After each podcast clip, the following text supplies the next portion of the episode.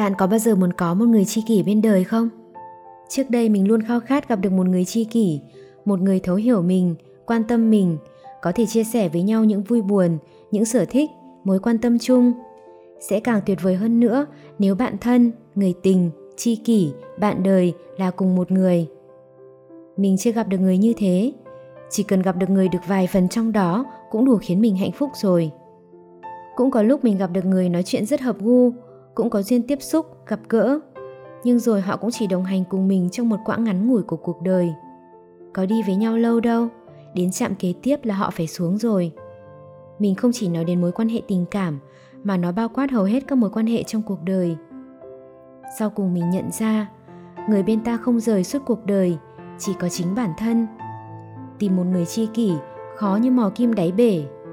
Đối với mình, việc gì mình có thể tự làm là việc dễ, việc gì mình phải hợp tác với người khác mới làm được là việc khó, bởi nó phụ thuộc 50% nỗ lực của người kia. Bởi thế, nên việc kết bạn, hẹn hò, kết hôn, sinh con, giữ mối quan hệ đối với mình đều là việc khó. Khác với mối quan hệ giữa người thân ruột thịt, có sự ràng buộc suốt đời, những mối quan hệ bên ngoài, dù là yêu đương, bạn bè hay thậm chí là vợ chồng, còn duyên thì ở, hết duyên thì đi. Mình không quá mong cầu một tình yêu, cũng không có chấp niệm với việc kết hôn, nhưng mình vẫn mong gặp được một người thấu hiểu. Ai cũng có nhu cầu tâm sự, nhưng không phải ai cũng tìm được người để lắng nghe. Từ nhỏ, mình đã học được cách trò chuyện với chính mình. Nhiều khi cũng muốn tìm ai đó để nói chuyện, nhưng ai cũng đang bận rộn sống cuộc đời của riêng họ. Mình cô đơn và vì thế mình nuôi mèo. Sau này khi các chatbot AI phát triển thì mình quay ra nói chuyện với ChatGPT, Google Bard. Bọn AI bây giờ thông minh đến nỗi có thể đưa ra những câu trả lời hợp tình, hợp lý, lại còn bày tỏ quan điểm của nó nữa. Nhưng sau cùng mình nhận ra điều mà con người thật sự cần không phải là một con mèo hay công cụ chatbot AI. Điều mà con người cần nhất vẫn là con người. Dạo gần đây mình có đọc cuốn Kiếp nào ta cũng tìm thấy nhau của Brian L. Weiss và suy ngẫm về khái niệm linh hồn chi kỷ.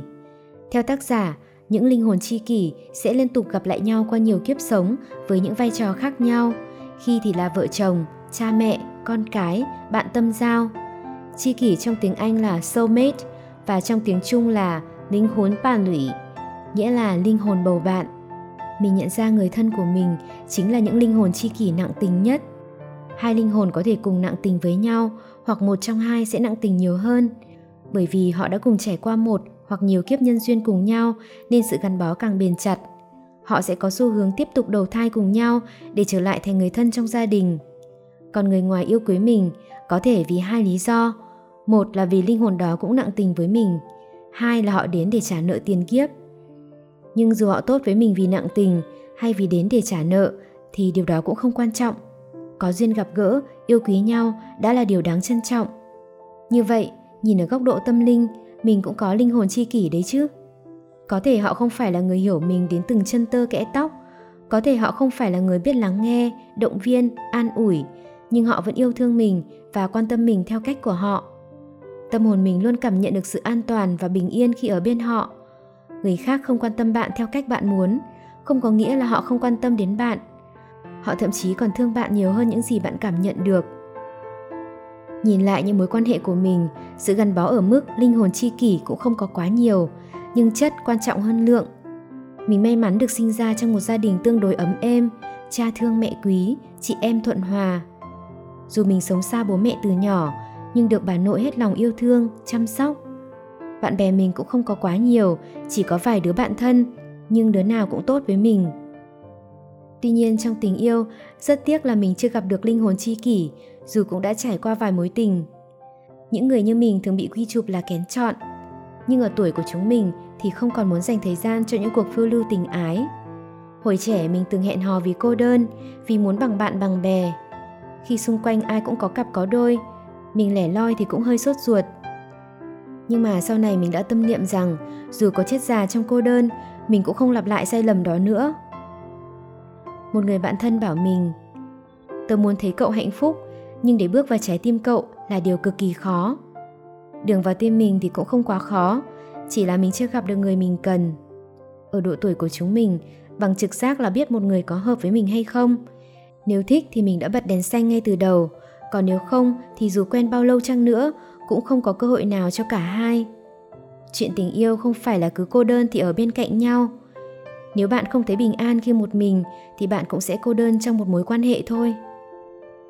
Đôi lúc mình cũng hoang mang, chẳng lẽ mình sẽ một mình cả đời thật sao? Không biết với những người khác thế nào, chứ mình không thể ăn nằm với một người mà mình không có nhiều tình cảm. Rồi lại còn sinh con đẻ cái với họ. Người bạn đời của mình phải là người có sự hòa hợp cả về thể xác và tâm hồn, phải là sự gắn kết ở mức độ đó. Nếu mình không gặp được người như vậy, thì đánh sống một mình chứ biết sao giờ. Chẳng ai một mình đi qua được một kiếp người. Ngoài nỗ lực của chính mình, phải nhờ tha lực trợ duyên. Chính các linh hồn cũng có thể nặng tình với nhau, nương tựa vào nhau. Trong lưu ly mỹ nhân sát, Tư Phượng đã theo chử toàn cơ suốt 10 kiếp nhân duyên để giúp nàng độ kiếp, bởi nàng là một linh hồn oán hận và hầu như kiếp nào cũng xiên chết Tư Phượng, linh hồn chi kỷ của nàng. Các tiền kiếp của chử toàn cơ cũng rất lạnh lùng, tàn nhẫn, có thể giết chết cả sư huynh của mình để tranh đoạt quyền lực. Phải đến kiếp thứ 10, khi chử toàn cơ được sinh trưởng trong gia đình trưởng môn phái thiếu dương, được cha thương mẹ quý, tỷ tỷ và các sư huynh thương yêu, thì nàng mới tìm lại được lục thất. Trái tim lưu ly bắt đầu sinh huyết nhục. Ở kiếp thứ 10, ngoài tư phượng thì toàn cơ còn nhận được sự trợ duyên rất lớn từ người thân của mình. Trong thương lan quyết, số mệnh của hoa lan nhỏ được định sẵn là phải hy sinh vì tam giới, như các thần nữ đời trước của tộc Tức Lan. Cuối cùng, Đông Phương Thanh Thương lại hy sinh bản thân để cứu nàng. Nàng nói, cứu vớt chúng sinh là số mệnh của ta, không phải của chàng. Nhưng cứu vớt nàng là số mệnh của ta. Đông Phương Thanh Thương khẳng định. Giúp đỡ nhau và hy sinh vì nhau là lựa chọn của các linh hồn. Trong Goblin, Jian Tak được định số là phải trở thành cô dâu của yêu tinh và sau khi cô rút thanh kiếm khỏi ngực Kim Shin thì anh sẽ tan biến. Trước đây mình cứ nghĩ Jian Tak không thoát khỏi số mệnh phải chết vào 5 tuổi. Cô thoát được cờ tử hai lần vào năm 9 tuổi và 19 tuổi vì được Kim Shin cứu, nhưng chết vào năm 29 tuổi. Thực ra sau khi chú yêu tinh Kim Shin ra đi thì lời nguyền cũng được hóa giải rồi. Những người liên quan, trừ em gái yêu tinh, đều được xóa ký ức và có thể tiếp tục sống một cuộc đời bình thường. Nhưng chính Jin Tak đã nhớ ra yêu tinh và triệu hồi Kim Shin trở về. Việc cô ấy bị tai nạn là lựa chọn của cô ấy để cứu các cháu học sinh mẫu giáo. Bởi trước đó thần chết đã nhận được giấy báo tử có tên các cháu học sinh nhỏ, dự báo một cái chết tập thể được định trước. Nhưng sau khi ân tắc hy sinh thân mình và qua đời thì tên những cháu học sinh biến mất và thay bằng tên của cô ấy. Hiểu được bài học về linh hồn chi kỷ, mình biết cách gạn lọc và loại bỏ bớt những mối quan hệ ít quan trọng để tập trung cho những người thật sự quan trọng với mình. Trước đây mình thường dùng lý trí để phân tích, nhưng dạo gần đây mình thấy trực giác và tần số rung động đã được nâng lên một tầm cao mới. Mình biết được mối quan hệ nào khiến tâm hồn mình cảm thấy bình yên. Có một dạo mình cảm thấy không có ai để chia sẻ những lúc vui buồn. Khi mình chia sẻ niềm vui, sự thờ ơ của họ khiến mình hụt hẫng. Khi mình buồn, mình lại càng chẳng dám phiền ai. Mình nghĩ rằng cuộc sống của họ đã đủ mệt mỏi rồi, ai cũng có vấn đề của riêng mình.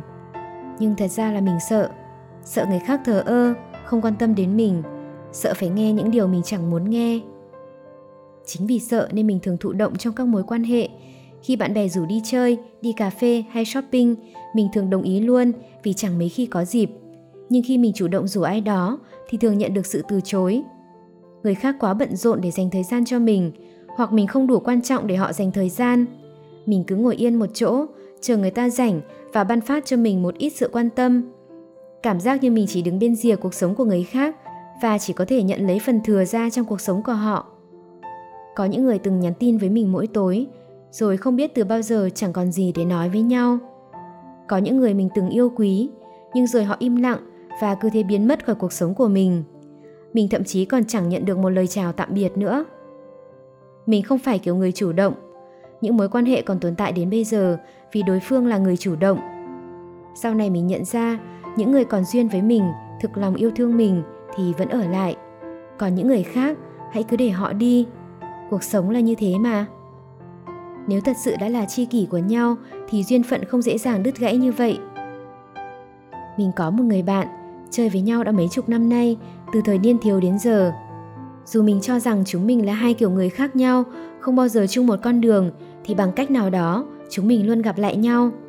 Cũng có khoảng thời gian mấy năm trời chúng mình không gặp gỡ, cũng không liên lạc. Mình là dân chữ nghĩa, còn cậu ấy thường xuyên làm việc với con số. Mình là phe ý thức, ưa lãng mạn, trọng tình cảm và thường thể hiện bằng ngôn từ.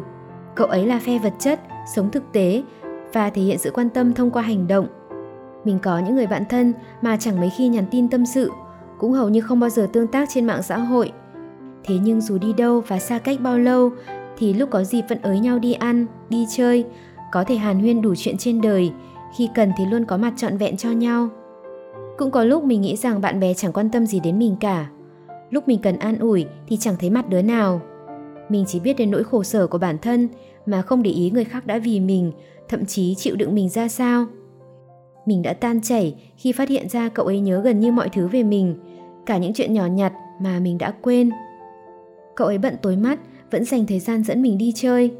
Mình vẫn nhớ hình ảnh cậu ấy ngồi bệt xuống đất, đợi mình làm thủ tục nhập cảnh. Cậu ấy tranh thủ bấm điện thoại trích công việc. Ánh sáng xanh từ màn hình hắt lên khuôn mặt mệt mỏi của cậu ấy. Cậu ấy cục xúc với cả thế giới, mắng từ nhân viên cấp dưới đến người nhà, nhưng luôn hiền lành, nhẫn nhịn với mình. Mỗi khi đi ra ngoài đường, cậu ấy lại kéo tay mình để vào bên trong, còn cậu ấy đi bên ngoài, y như ngày xưa, hồi bọn mình mới xuống Hà Nội vậy. Năm đó bố mình ốm nặng, còn mình thì chẳng có nhiều tiền. Cậu ấy đã gửi gấp đôi số tiền mình hỏi vay mà không hề đắn đo, không giấy nợ, cũng không tính lãi. Mùa hè năm nay, chúng mình có dịp hợp tác chung trong một dự án. Cậu ấy dù phải đau đầu vì những con số, vẫn rất tôn trọng sự tự do sáng tạo của mình. Những nội dung chúng mình cùng nhau làm thật sự đã chạm được đến trái tim của người xem. Trước hôm mình rời Lào Cai về lại Hà Nội, mình đứng tựa cửa tiễn cậu ấy đi làm, bảo rằng còn duyên thì sẽ gặp lại. Cậu ấy nói, chơi với nhau ngót nghét hai chục năm, tất nhiên là phải có duyên rồi. Gắn bó với nhau đã mấy chục năm, không là bạn thân thì cũng là tri kỷ. Khuôn mặt và nụ cười hiền lành của cậu ấy luôn khiến mình cảm thấy bình yên. Cuộc đời này, mình kiếm đâu ra một người bạn như vậy? Có những thứ không thể dùng lý trí để phân tích, mà phải dùng trái tim để cảm nhận. Cô bạn thân của mình từng giận mình vì mình không phải là người chủ động liên lạc mà luôn là bạn ấy. Vì thế nên suốt một khoảng thời gian dài, chúng mình không liên lạc thường xuyên với nhau. Rồi một ngày, như ngộ ra điều gì đó, bạn ấy chủ động liên lạc với mình và bảo Mày không chủ động thì tao chủ động vậy. Bạn bè với nhau tính toán gì chuyện ai chủ động? Nhìn lại những mối quan hệ của mình, mình thấy mình là người được thương nhưng chưa biết cách thương người khác. Một người được nhận nhiều hơn là biết cho đi.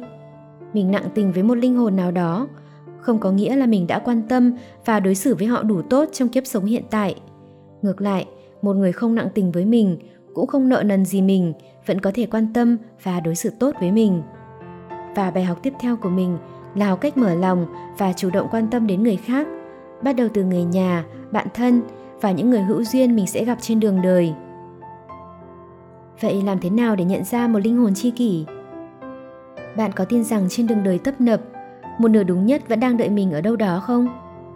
Làm sao ta có thể tìm thấy và nhận ra họ? Hay lại bước qua nhau mà không hay biết? Trong kiếp nào ta cũng tìm thấy nhau, bác sĩ Brian L. Weiss đã ghi nhận một cặp trường hợp đặc biệt mà ông trị liệu. Đó là Elizabeth và Pedro, một người sống ở miền Bắc nước Mỹ, một người sinh ra và lớn lên ở Mexico, hai đất nước với hai nền văn hóa khác nhau.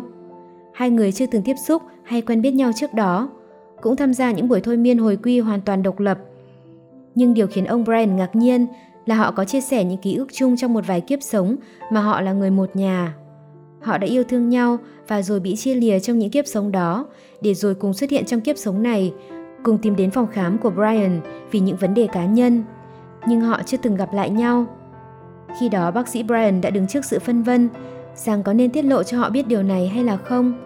Một phần do nguyên tắc đạo đức nghề nghiệp của một bác sĩ trị liệu với bệnh nhân, một phần vì ông không biết việc họ gặp lại nhau ở kiếp sống này có nằm trong định mệnh của họ không. Mình chưa có cơ hội được trải nghiệm những điều kỳ diệu như thế, nhưng mình luôn cảm thấy rằng một nửa tri kỷ của mình vẫn đang đợi mình ở đâu đó, chỉ là mình chưa gặp được họ thôi. Chỉ muốn nhắn nhủ với họ rằng em vẫn đang đợi anh, khi duyên đã đủ, nhất định mình sẽ gặp lại nhau, không sớm hơn, không muộn hơn, mà đúng thời điểm nhất. Em không mong gì hơn là có một người bầu bạn bên đời. Nếu em gặp được một người khiến em muốn quan tâm và chăm sóc, một người cũng yêu thương và quan tâm đến em, nhất định em sẽ trân trọng. Nếu anh buồn, em sẽ lắng nghe anh nói Nếu anh muốn lắng nghe thì em sẽ chia sẻ. Anh có thể tựa vào em những lúc yếu lòng. Bờ vai em nhỏ thôi, nhưng trái tim thì luôn ấm áp. Mong rằng chúng mình sẽ gặp được nhau trước khi đi hết kiếp này. Còn bạn, sau khi nghe podcast này, bạn suy ngẫm thế nào về linh hồn chi kỷ?